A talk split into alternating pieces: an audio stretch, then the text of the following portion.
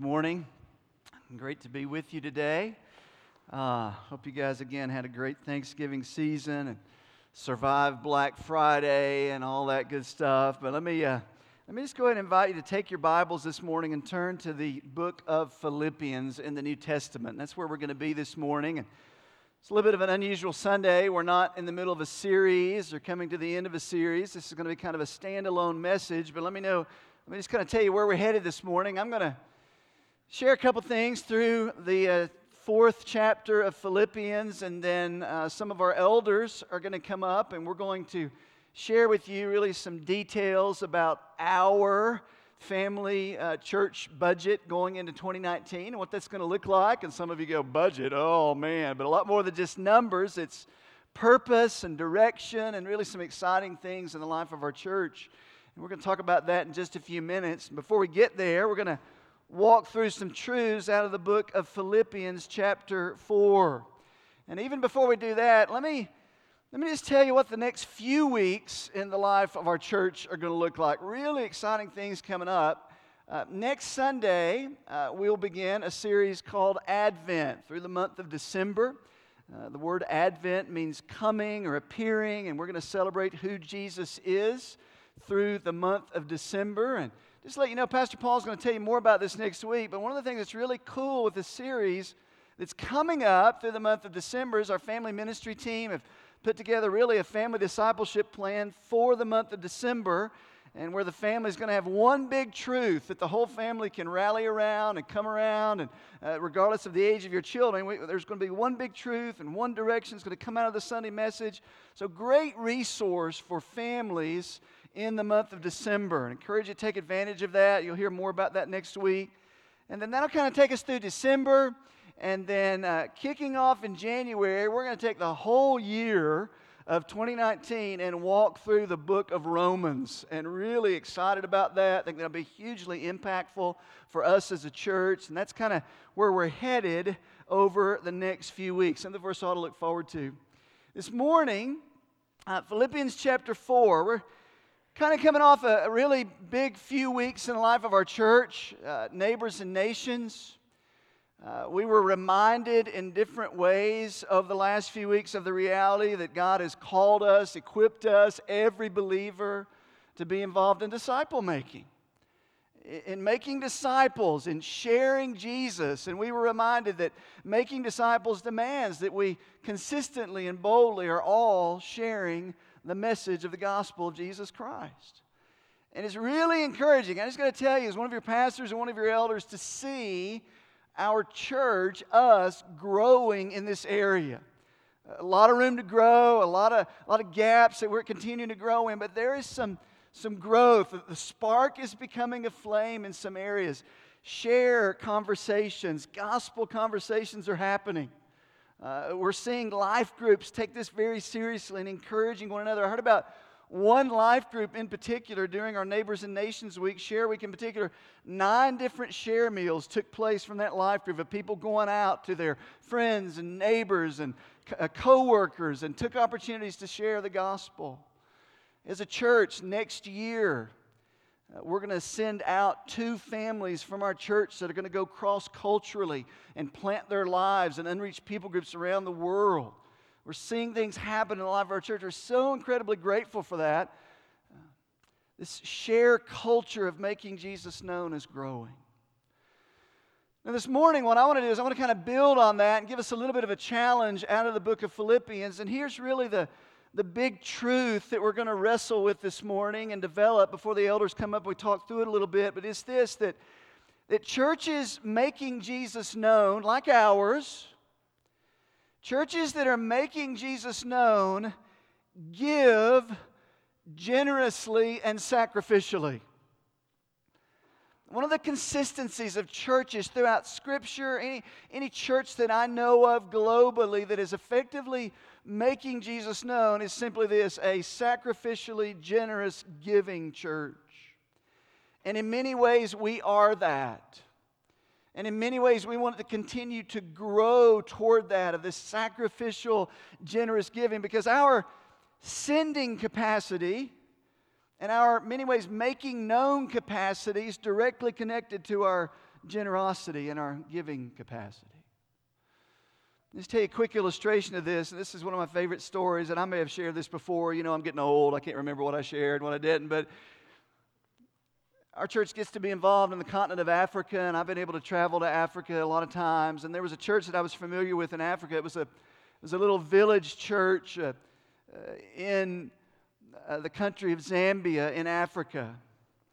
And this church had a real passion. They were a very poor church, they had very limited resources, but man, they had a passion to make Jesus known beyond the, con- the confines of just their own country of Zambia. They wanted to go to unreached people groups in Africa.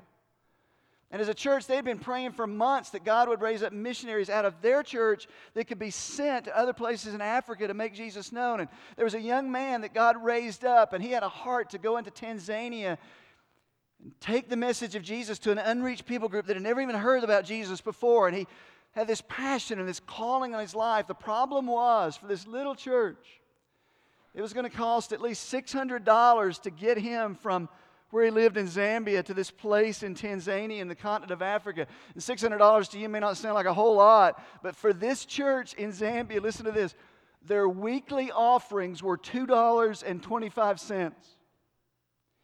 And this church felt a real conviction that they together wanted to send this young missionary and they wanted to mobilize him out of their church. So they began to pray and they began to trust the Lord that God would provide this massive amount of money so this church could send this young missionary. And over the next few weeks, as this church said yes, God did raise the money. And this young man was sent out from Zambia to go to this unreached people group. And when you ask the leaders, and some of them church members that I've even met in Africa, you say, How did How'd you come up with that money? How did God do that? Because it was so far beyond anything you could even imagine in the life of that church. They said this, and I wrote this down. I'll never forget their response. They said, We realized that this was such an important calling that God had placed on all of us. We realized some of us had three shirts. But we really only needed two, maybe even one. So we took our extra shirts and we sold them and we gave so this young man could be sent. Said others realized that we had so much corn that we were eating three meals a day. And they said, We realized we could make it on two meals a day. So we took our extra maize and our extra corn and we sold it. We gave it so we could send this young man on this mission. And today, because of this church's generosity, there is a young man preaching the gospel among the unreached people of the country of Tanzania. I love that story. So here's a church that took very seriously their entire responsibility of sending and of making Jesus known, and it manifested itself in many ways. One of the ways it manifested itself was in their sacrificial, generous giving. So, we're going to talk about that a few minutes this morning as a church and where we are and how we want to grow in that. Again, the elders are going to come and talk through our budget in just a few minutes. But Philippians chapter 4 is a great biblical illustration of this. Philippians chapter 4 is the Apostle Paul writing to a local church, the church at Philippi that he had helped start. It was a local church that he had invested many months in. And it was a local church that had been very involved in Paul's ministry of sending the Apostle Paul. So the Apostle Paul writes the letter of Philipp, uh, Philipp, Philippians back to this local church in many ways to say thank you to them. And the church at Philippi for us really provide a model of what it looks like to be a local church that gives generously and sacrificially to advance the gospel. Now, before we ever even get to chapter 4 of Philippians, uh, Paul writes to another church, and you don't have to turn there, I'm just going to read it to you. But Paul writes to the church at Corinth in the letter of Second Corinthians, and he uses the people of Philippi as an example to challenge the church at Corinth. You got that? So he's going to use the church of Philippi as an example, and he writes this to the church of Corinthians. You don't have to turn there, I'm just going to read it to you, referring to the people of Philippi. He says in 2 Corinthians chapter 8, verse 1 through 5, he says, And now, brothers and sisters, we want you to know about the grace that God has given the Macedonian churches. One of those churches was Philippi. So he's referring to the people of Philippi, and he says, In the midst of a very severe trial, their overflowing joy and their extreme poverty. So here's some things we know about the church at Philippi. They were going through an extreme trial. They were very poor, but yet they were lavishly generous. That's challenging. He says it welled up in rich generosity. Verse 3 For I testify that they gave. They gave as much as they were able and even beyond their ability entirely on their own. In other words, they weren't compelled to do it, they weren't put under some kind of pressure externally. It's from the heart. They urgently pleaded with us for the privilege of sharing in this service to the Lord's people. They said, Hey, we want to give, and can we give more? Isn't that awesome? Verse 5, and they exceeded our expectations, Paul says, and he says something about their heart here. The, the church at Philippi, the people at Philippi, says, they gave themselves first of all to the Lord and then, by the will of God, also to us. I'm going to give you just a few principles or a few big ideas when it comes to this idea of giving. And here's one of them that flows out of this passage in 2 Corinthians it's this Our giving is an overflow of our abiding relationship with Jesus Christ. In other words, one of the indicators of the position of our heart is our heart in giving, our attitude in giving, our willingness in giving, our joy in giving. Paul says, listen, this church, they overflowed in their abundance of giving.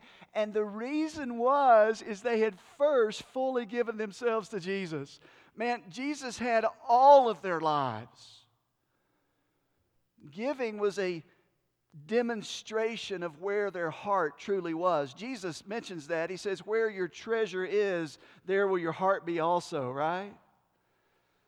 The Philippians were worshipful, God honoring, Jesus loving people, and giving was simply an overflow of where their heart was. So Paul uses these Philippians as an example to challenge the church at Corinth, and he gives them as an example to us to challenge us in our attitude of giving and our practice of giving this morning. So then you go back to Philippians chapter 4, and it's Paul writing to the church at Philippi about their giving. And he's saying thanks to them. Much of Paul's ministry was made possible through the generosity and the faithful giving of the people of Philippi. So he writes back basically to say thanks and he commends them in their giving. Verse 15 of chapter 4, he says this You yourselves also know, Philippians, that at the first preaching of the gospel, after I left Macedonia, and again, just a geographical statement Macedonia is the region where Philippi was. So it'd be like saying Tennessee. It's kind of the state, if you will. When I left that region, when I left you, no church shared with me in the matter of giving and receiving but you alone. So, as Philippians, you guys have stood out among all these churches that I was a part of because you shared, you partnered with my ministry through this ministry of giving. He says, For even in Thessalonica, when I was there planning the church in Thessalonica, you sent a gift more than once for my needs.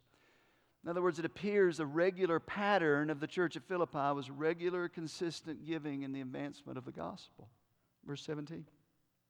This is a great statement. He says, Paul says, Not that I seek the gift itself.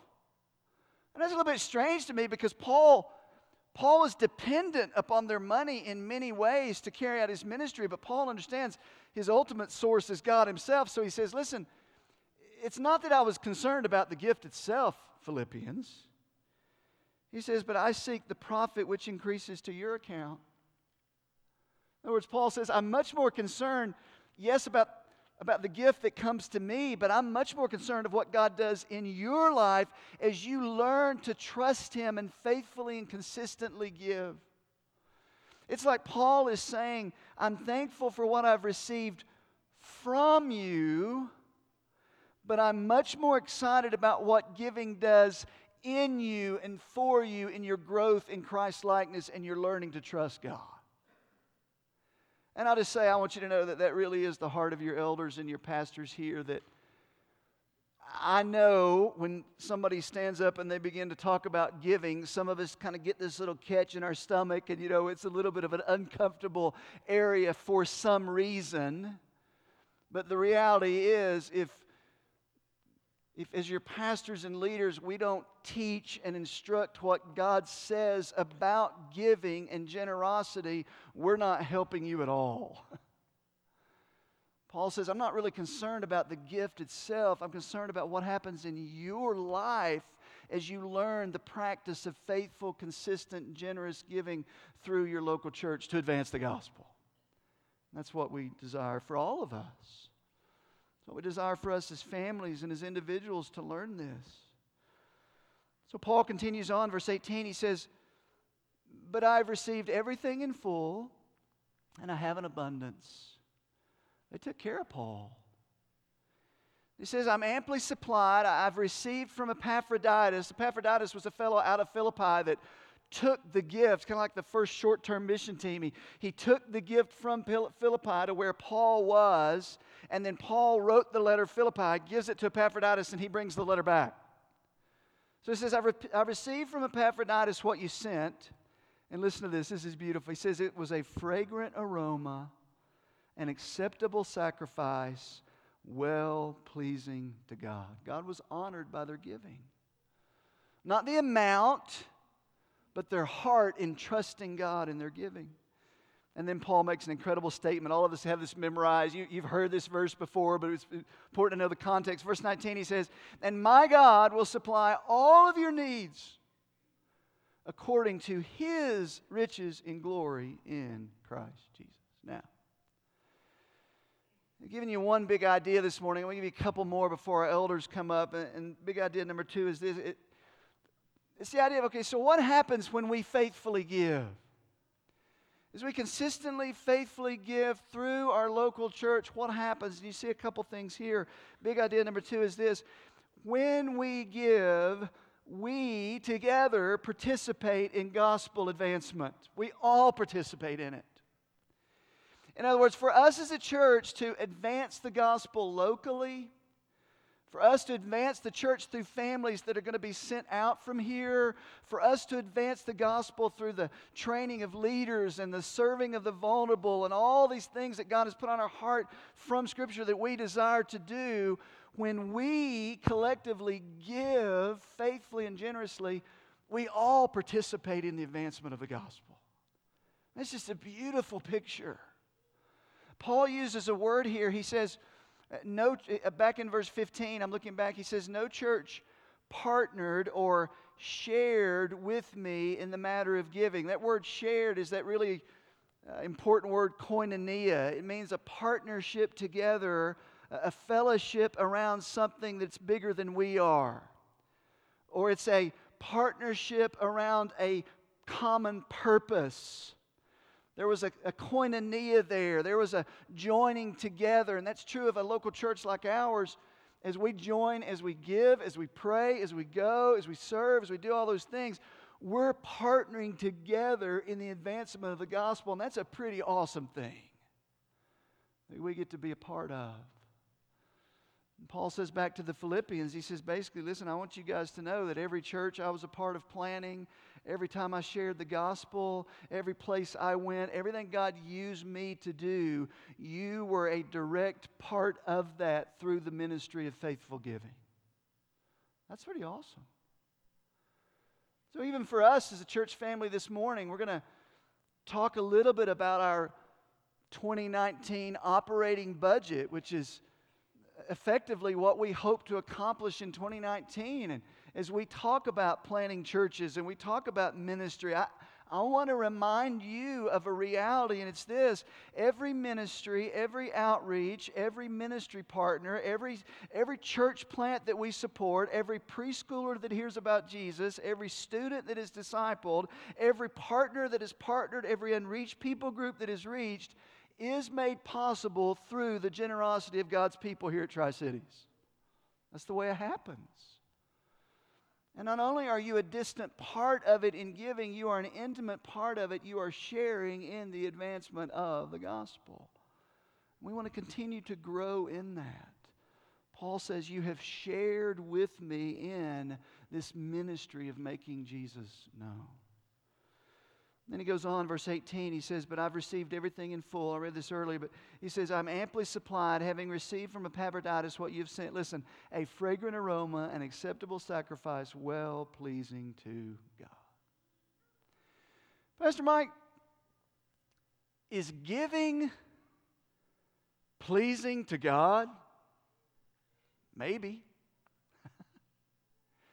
if our giving is out of guilt, or if our giving is some way to pay God off, or if our giving is somehow a debtor ethic and you think, well, I owe God so much and I'm somehow paying a debt, or if our giving is to impress, or if our giving is the thought, well, the more I give, the more God is impressed, then I don't think God's honored with that giving. But if there is a giving, like remember the story Jesus told of the little widow, all these guys had come in and humped, eh, they had dumped, dumped buckets full of money, and Jesus just kind of stood there. But this little widow comes into the treasury and she drops two little coins in, which was all she had given from a heart of trust and worship and faith. And Jesus said to his disciples, Come here, guys, you guys got to see this. It's giving from a heart of trust and worship and honoring and obedience and love as a faith family that God seems to be honored when we trust Him. Giving is a demonstration of that trust. And Paul, in effect, says that, and that's big idea number three, and this is going to be the final one we're going to look at. But he, big idea number three in the area of giving is this: is when we give, we tangibly demonstrate trust, trust in God as our ultimate provider. And Paul says that here. He says in verse 19, he says, Listen, Philippians, as you continue to faithfully trust God and you continue to generously give and, and you do this out of a heart of joy, he says, Paul says, you, you can count on this. God will supply all your needs according to his riches. See, when we give of a heart of faith, we forget our capacity, our, our eye of faith shifts to His infinite capacity to give back to us as we continue to give. And Paul says, Listen, my God is going to take care of all your needs according to His abundance, His riches in Christ Jesus. So, as we as individuals and as we as families learn to consistently, faithfully, regularly give, through our local church and through opportunities God gives us, what we are saying is, I'm trusting God to be my ultimate source and my ultimate provider.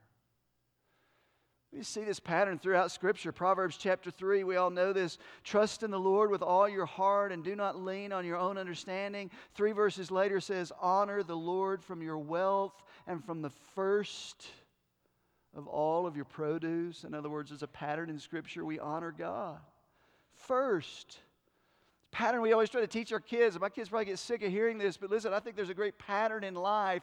Honor God first with whatever He entrusts with you in His resources. Say, okay, God, you've given me this. I think there's a pattern in Scripture of at least a 10% to say, okay, you've given me, I'm going to, the first 10% and hopefully more, but goes to you. There's a pattern to say, I'm going to honor God first in the area of finances and resources.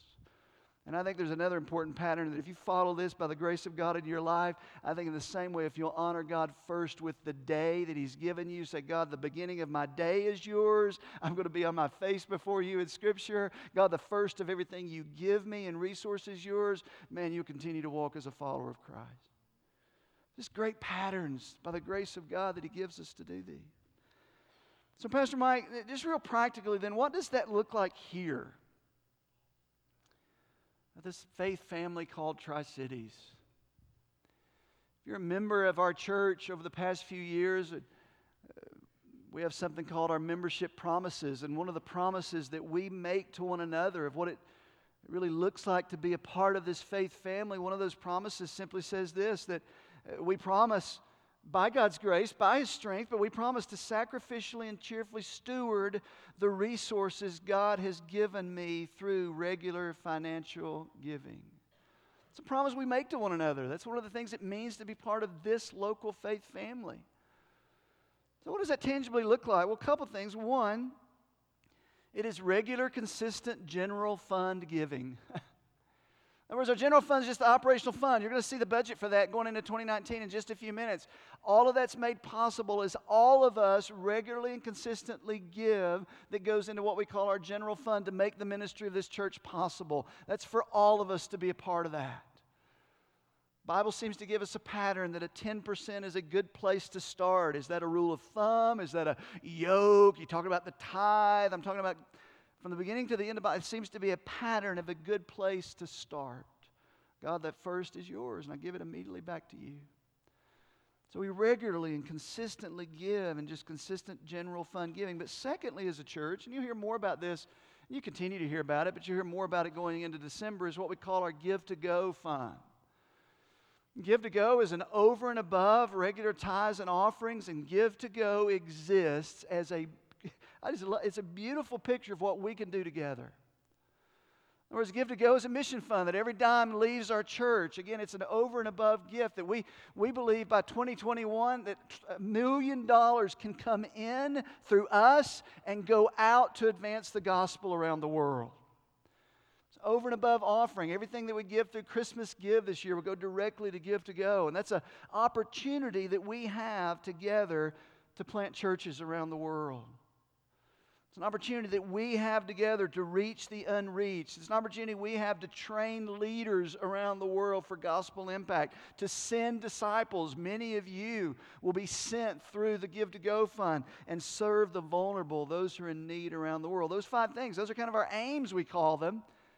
And our capacity to do those things. Let's just talk as a family here.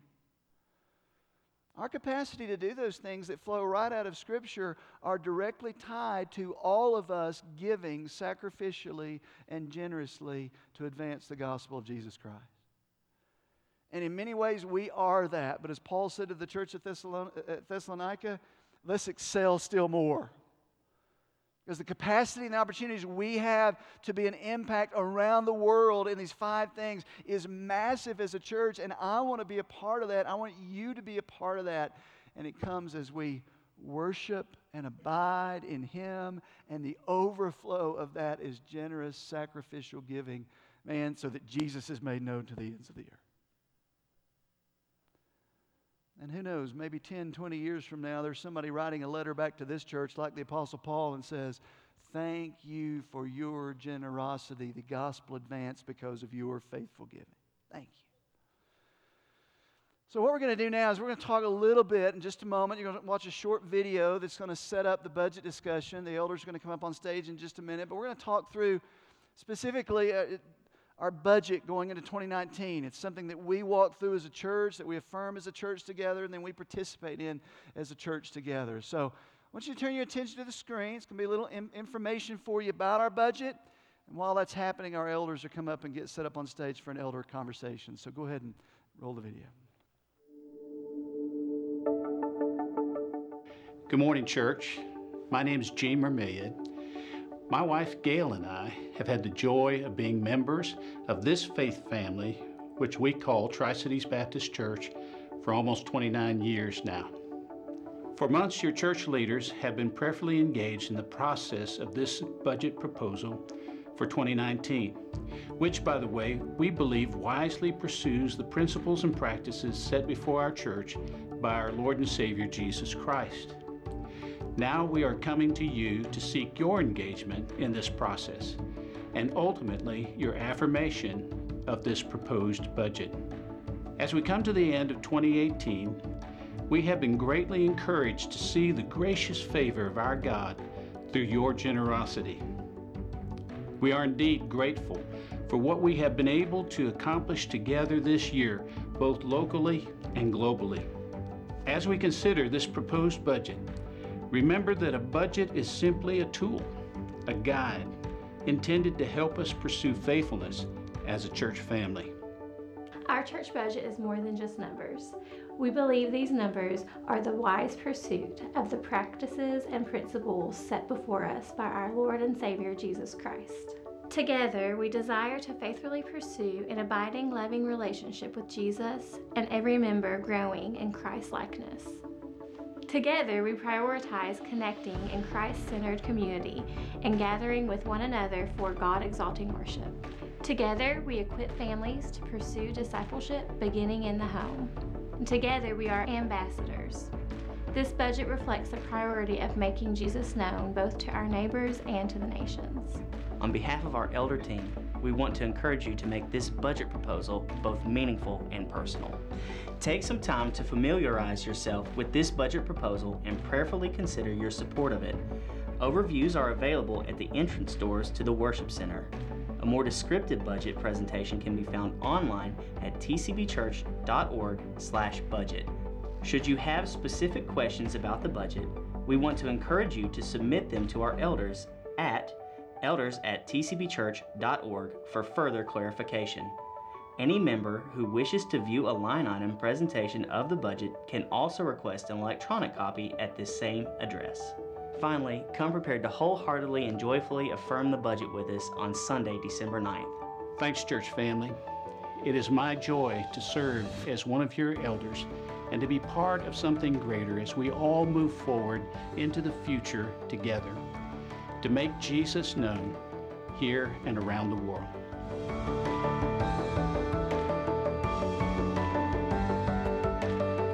Gene, you look good on the screen, man. Just saying, looking good. I've been told I have a face made for radio. Yeah, well. Um, so I, I just want to point something out. If you have questions as you look over the 2019 budget, again, there's an email there. Email us, talk through some of those specifics. Now, here's the thing Eh, with a thousand people, everybody's specific question is going to be different. So uh, there's no way we could go through all those specifics in a forum like this, but we want to touch on the most important thing. And we want to try to get at the whys behind some of our budget. And one of the things you're going to notice is our budget is organized by our, what we call our practices. They flow directly out of our principles, directly out of biblical mandates, and they're organized all flowing out of an abiding relationship with Jesus. We gather to worship, we connect in community, we equip families, and we go make disciples. This is what we do as a church, it's what we prioritize. And so you're going to see that prioritization in our budget and how those things work out. But as Mike mentioned, and as I just said, all that flows out of an abiding relationship. So, Paul, I'm going to let you start. I'm going to go down there in the end. And here's the question We say that sacrificial giving is an act of worship. One, why do we say that? Why do we believe that? And what's the connection then between worship and sacrificial giving? Just break it down for us a little bit. Yeah, um, we really do believe that, that sacrificial giving is an act of worship. And it's not just something that we do because the Bible tells us to do it, and we should do things the Bible calls us to and out of obedience. But it's, it's rooted even deeper than that. And we've talked a little bit about that even this morning. And so I think there's, there's really two ways that gets fleshed out. One, it's, it's worship in the sense that it's a response to the gospel. Uh, and then, second, it's, it's worship in the sense that it's a discipline of becoming more uh, like Jesus Christ, because that's what we want to do. We're a redeemed community of Jesus followers on, on mission together. And so, when we begin to understand the gospel, uh, the, the response that we have to what Jesus has done is to be generous with our lives. Um, and I just that comes directly from a lot of places in Scripture, but I want to read from 2 Corinthians 8, verses 9. I love this verse. This is one that, that I think about a lot when we think about just personally my, my own finances, my family, and everything like that. Um, in chapter 8, you know, Paul talks about the church in Macedonia and their giving, but then he says the root reason is this, verse 9 For you know the grace of our Lord Jesus Christ, that though he was rich, yet for your sake he became poor so that you by his poverty might become rich.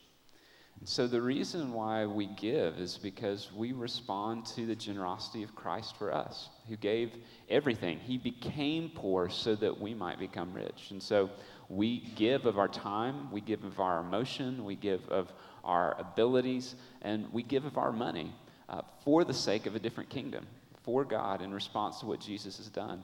And so I think one of the ways that we grow in generosity, just really practically, is we grow in generosity when we become centered around the gospel more and more. So the more we preach the gospel to ourselves, the more we read scripture, the more we understand Jesus' sacrifice for us, the more we want to be sacrificial people because we care more about God's kingdom than our kingdom. Um, and we want to see God's kingdom expand more than our kingdom. So it's not just about how much I give today versus how much I gave last year, or what is the right amount to give, or even what is the right percentage to give. It's, I want to give because God first gave. Uh, I, I want to be rich in the kingdom and for the kingdom and God's glory. And so it's, it's a response of worship, and it's sacrificial because Jesus was sacrificial in his response for us. But it's also a discipline, it's something that we grow in. Uh, and 1 Timothy 6 is where we have that verse that talks about the love of money is a root of all kinds of evil. Um, and we know that passage well because where our treasure is, there our heart will be also, right? And, and Paul and Jesus both address that. But the very next word, verse there, uh, Paul challenges Timothy so then, pursue righteousness. Pursue what is good. Pursue what is gentle. And, and so it's a discipline. The, the way we know that money and finances, possessions, it has a hold on our hearts. And so the way that we uh, respond to that is through intentional, disciplined living of, uh, I want to bring all of my life and all of my desires into subjection to Jesus Christ, including finances.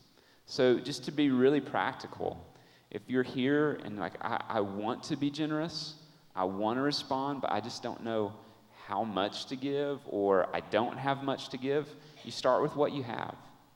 Uh, and the goal is that slowly and surely that more and more of what you have you would give away to the kingdom of God because that's the kingdom that we live for, right?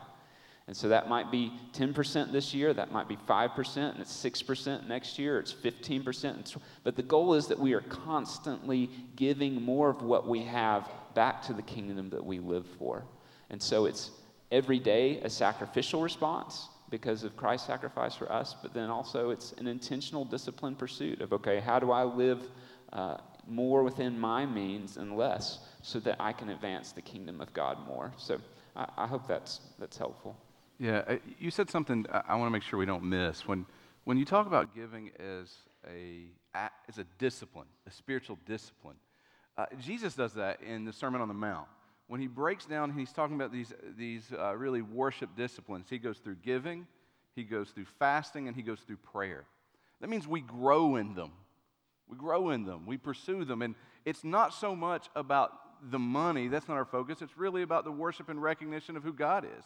He is the giver of every good gift. He is the one who sustains us. He is our provider. And so we're constantly growing in that discipline. And all right, Gene, so I, am going to let you kind of break that down. Give us a little bit of testimony from your end, year over year, how you've grown in this discipline of giving and how uh, giving generously has become part of who you are, and even today, how you're still growing in it. Well, I have to admit that uh, generosity or the discipline of giving is something that really has been a journey for me. Um, early on in my adult life, to be quite honest with you, uh, my faith in God as my provider was very weak and very unprofitable. and it wasn't until I really began to understand that, uh, that I was uh, a steward, came under the conviction that I was a steward of all that God had given me, that really my perspective really began to change in terms of uh, finances. And uh, as I began to trust God, really with uh, finances and beginning to step out and, and by faith uh, tithe and, and so forth, then I really began to experience the joy of walking with God uh, by faith. Uh, I, I, guess you could say a, a, huge growth spurt for me and for my family uh, was when we planted Tri Cities Baptist Church 29 years ago. I mean, back in those days, we had nothing. We didn't even have a single paperclip to our name. And, uh, you know, was, we had to start renting facilities. We had to rent and furnish an office. We had to purchase land. We had to build ministry facilities. All those things came at a cost to the church family here at Tri Cities Baptist Church. Uh, Gail and I, over the years, have actually been through three giving, uh, capital giving campaigns, and uh, which really stretched our faith.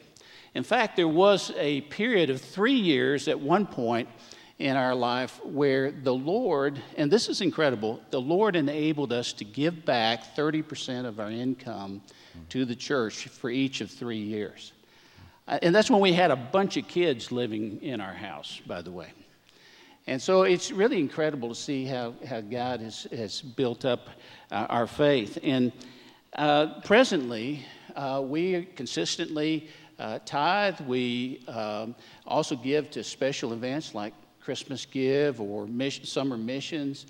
Um, and on top of that, the Lord has uh, just convicted us to support some children uh, through international organizations, and also we get, provide monthly support to six of our missionary families that we have sent out from Tri Cities Baptist Church, and we will continue to seek the Lord as far as how He wants us to express our uh, generosity and faith in Him.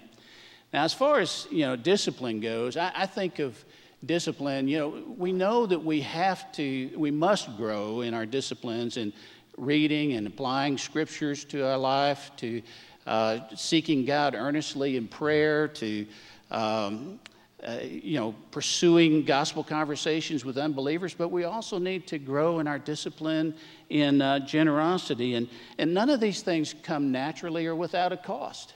You know, they are spiritually motivated and, and they really are supernatural in that sense. And, and we have to be really intentional uh, about, our, uh, about these disciplines if they're to become the, the natural rhythms of our life, right?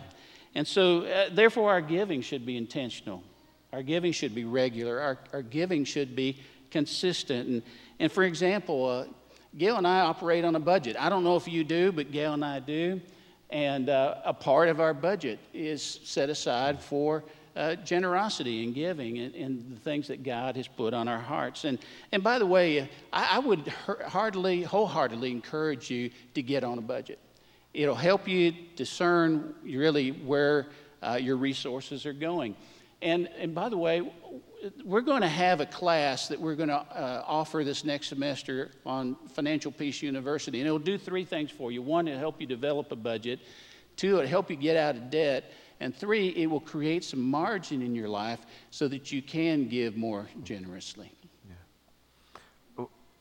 One of the things that um, you're talking about as a discipline, and you, you um, will just open up and, and talk about uh, your growth and giving. And by the way, thank you for that.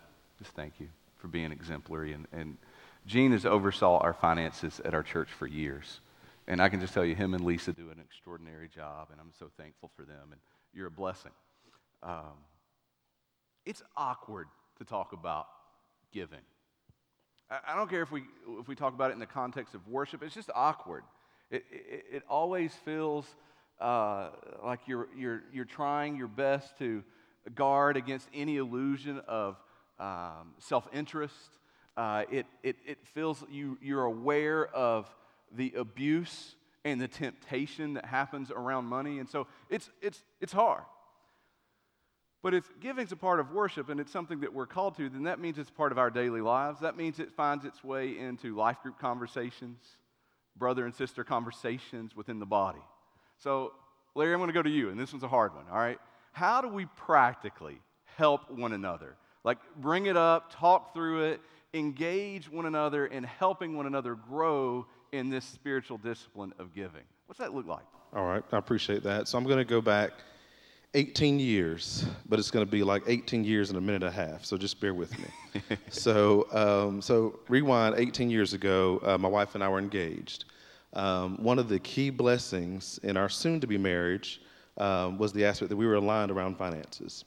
Um, so that's both a gift and a blessing from my vantage point, which means that we can also very quickly take it for granted. So there'll be more conversation there maybe, but um, one of the aspects of the discipleship, practical uh, community interactions that we were involved with as the only unmarried couple in a group of individuals that we would call it a life group, I don't know what our church at the time called it, um, was being in a group of weekly uh, believers in Christ, working through the trials and tribulations of uh, the spiritual pursuit of Christ likeness, of um, raising children, you know, and so the dynamic that was really beneficial for us is that uh, we were the only unmarried couple. Then fast forward, I guess 15 years was the next more uh, senior couple, and then go much further beyond that.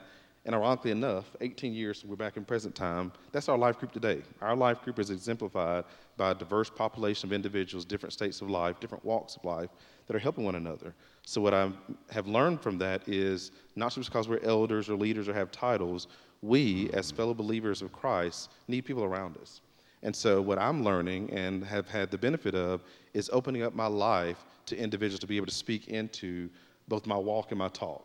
So I may talk a big game about, you know, how I'm a leader at work and a spiritual this and how I love my wife and, my, and disciple my kids.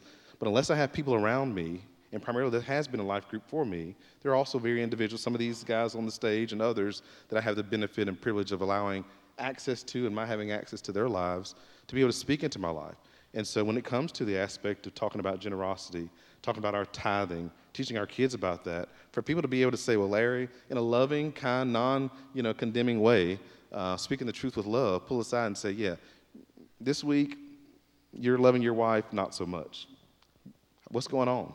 Um, it is taking, so don't hear me say past tense, it is taking present tense, some growth, some maturity, um, sanctification, all the above, for me to be able to position myself, position my family to be open and willing to share. But I've got to take that first step and give access to individuals to be able to speak into my life, um, to coach, correct, counsel in a loving way.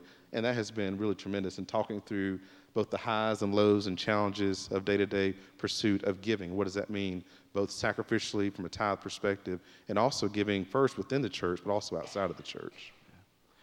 You, mentioned a word, uh, I'm going to add one too. You, you mentioned access. So, uh, one of the important things I think for us and just the accountability and fellowship within our giving and how we're doing that, just like anything else in our spiritual walk, is giving access to the body. If you're not plugged in to a group of people who see you and have access to you, you choose vulnerability with them, then you're going to lose out on the gifts of the body. You're going to lose out on their real, sincere encouragement, and you're also going to lose out on their admonishment that shapes you. So, one, we got to give access. That, that's something you said, I think, really important, and that has immediate impact into things like disciplines like our giving. The other one is we have to be willing to ask. So, if Larry's in my group and he's giving access and you know he's talking about me and I'm I'm you know another five thousand dollars in debt after Good Friday because I've but I've got my new iPhone and I got all this stuff and I and I don't ever go you know I know that's your money but you think that's wise? If I'm not willing to ask, then I'm not willing to help. And so, if we don't put ourselves in those types of relationships within the body, we limit one another. We just do. And so, a big part of this is have Christian fellowship where there's real accountability and real encouragement. And one of those things that we're going to do is remind one another of what's important. And Mike mentioned Give the Go, and I, I want to kind of just shape a different question. I'll give it to any of you, and uh, you guys can jump in. How practically do we experience gospel advancement beyond ourselves when we give generously? And you guys want to jump in on that? Yeah, I will. I, I think uh, the more, you know, one of the things that you see when you look at our budget and you look at Gift to Go is we really believe that the gospel is for people and it goes out through people. Um, and that as we invest in individuals who can invest in individuals and be sent out and be equipped and all those kind of things, that that's how the gospel goes and grows. And so we want to be a church that sees that happen again and again and again and again. And uh, I would encourage you, if you've not had the time or taken the time to look at how Gift to Go structured and those five pursuits that are there, we, you know, one of the things I think is kind of cool is when you look at our, our budget over the last, you know, five, seven years, like there isn't a whole lot of massive change overall and kind of how that fluctuates, but we want to see Gift to Go continue to expand, that more and more comes through our church and out to do gospel ministry, to serve the vulnerable, to reach the unreached, to plant churches, all of those different things. And we get to do that together, but it only happens as we do what you're talking about living sacrificially for a different kingdom, for the kingdom of God, uh, but also spurring one another on in that. And, and I need brothers and sisters to push me in that and, and hold me accountable, and, and we all need that as well. Um, and when we do that, we, we can see a massive difference for the kingdom of God. And even what we saw last week and what God's doing through the Oaks Church and raising up a leader here and being sent out, all those things uh, happen through our faithful sacrificial giving, which is really cool to think that we can each play a role in being a part of the gospel going out across the country and around the world through our giving. One minute. I was just going to say that I've had the privilege of being a part of some great churches in the past, but I've never been a part of a church that has been more involved in sending families out on the mission field than Tri Cities Baptist Church. And it's really been an incredible encouragement to me personally and blessing to be a part of that. Um, we have right now 15 families that literally are serving out uh, on uh, the mission field, and we're getting ready to send two more out uh, in 2019. You know, so that that is really uh, uh, incredible blessing of the Lord. If you look in our, our budget, you'll see there's $350,000 in the budget uh, ish. It's right around there.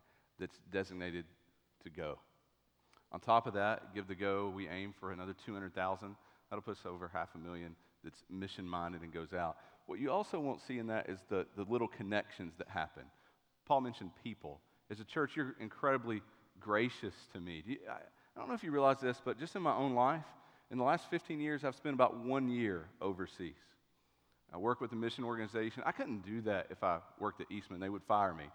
Um, you help provide an opportunity for that for me and for so many others. And the multiplication effect of that, I pray, is great. And I, and I share that with you. And I thank you for being a part of a church that does those kinds of things. I want you to think about something.